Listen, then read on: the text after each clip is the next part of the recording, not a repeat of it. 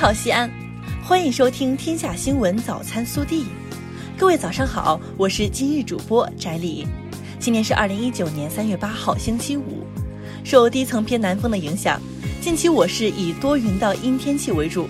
局地有弱阵性降水。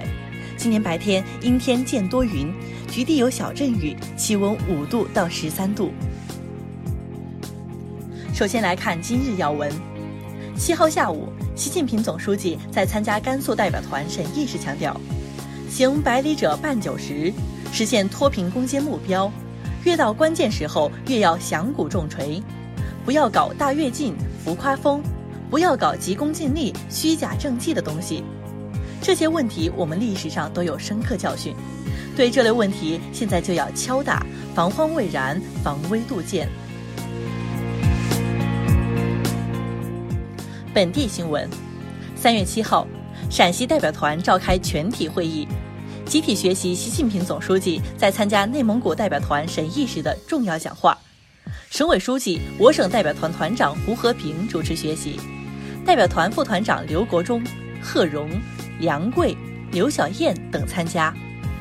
三月七号上午，陕西代表团举行全体会议，审查计划报告和预算报告。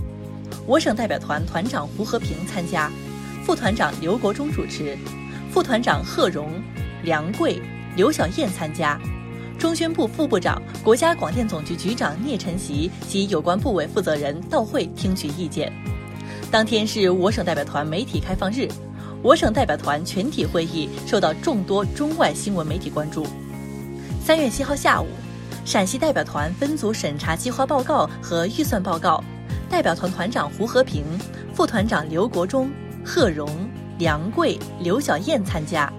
有关部委负责人到会听取意见。第二届大西安农民节今天拉开帷幕，本届农民节将围绕着传承农耕文化、建设五美乡村、敬农、爱农、助农、推进乡村振兴的主题开展系列主题活动。七号下午。我市隆重召开纪念三八国际妇女节一百零九周年表彰大会暨最美系列揭晓仪式。会上，对我市三八红旗手、三八红旗集体、最美女性、最美家庭、美丽庭院示范户等进行了表彰。记者七号从市政府获悉，皂河三年专项整治计划实施方案（二零一八至二零二零年）印发，方案提出目标。将皂河打造为一条水清岸绿、鱼翔浅底的清水河，城市品质提升的景观河，宜居宜业宜游的民心河。昨日，市人大常委会对我市老旧小区改造工作进行视察。记者获悉，我市2019年老旧小区改造工作已启动39个项目，涉及129万平方米，其中已开工12个项目，29.6万平方米。昨日，省统计局发布数据显示，二零一八年西安市非公经济增加值达四千四百五十九点六四亿元，总量继续在全省保持领先。省民政厅、省财政厅近日联合印发了《民办养老机构建设补助管理办法》，其中明确，民办养老机构含租用期限在十年以上的，新建机构每张床位一次性补助三千元。改扩建机构每张一次性补助两千元。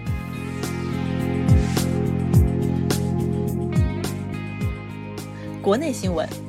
八号上午，十三届全国人大二次会议举行代表小组会议，审查预算报告；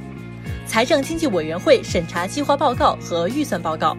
分别提出关于计划报告和预算报告的审查结果报告。下午三时。十三届全国人大二次会议在人民大会堂举行第二次全体会议，听取全国人大常委会委员长栗战书关于全国人民代表大会常务委员会工作的报告，听取全国人大常委会副委员长王晨关于外商投资法草案的说明。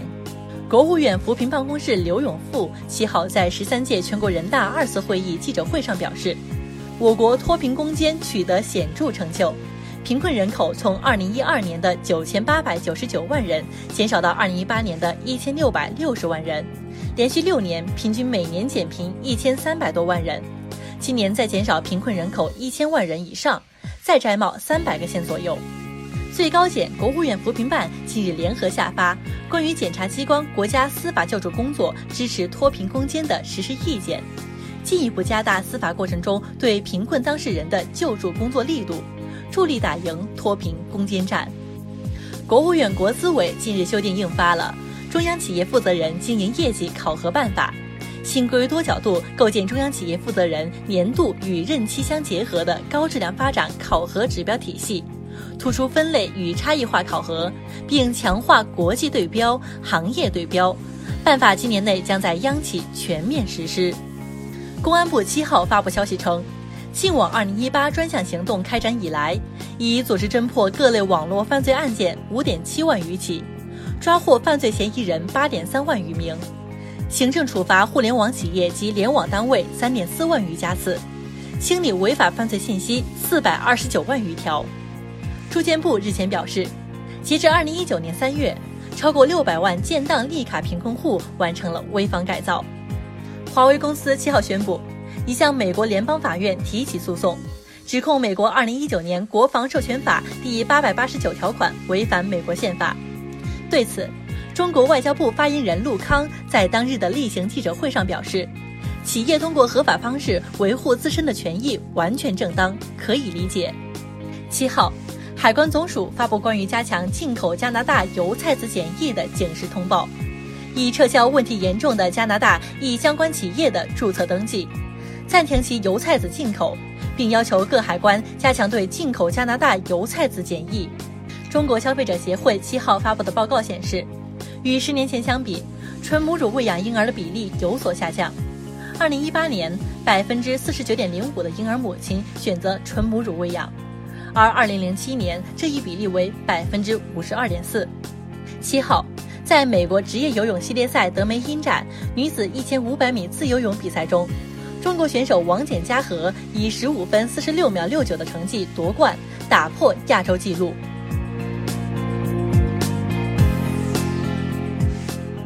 暖新闻，近日。山东日照十一个月大的男婴张国宝因急性呼吸衰竭和先天性心脏病去世，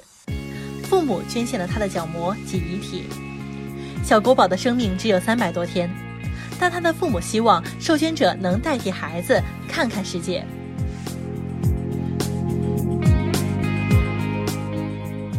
微调查：近日，武汉的两位小伙开了一家邂逅餐厅。餐厅分为独食区和交友区，交友区有十个座位，按男左女右划分，中间由活动木板隔开。若对坐双方把桌面特殊机关打开，则可使木板落下，开启邂逅模式。餐厅二月份开张以来，已撮合多对陌生男女交友成功。你愿意尝试吗？更多精彩内容，请持续锁定我们的官方微信。明天不见不散。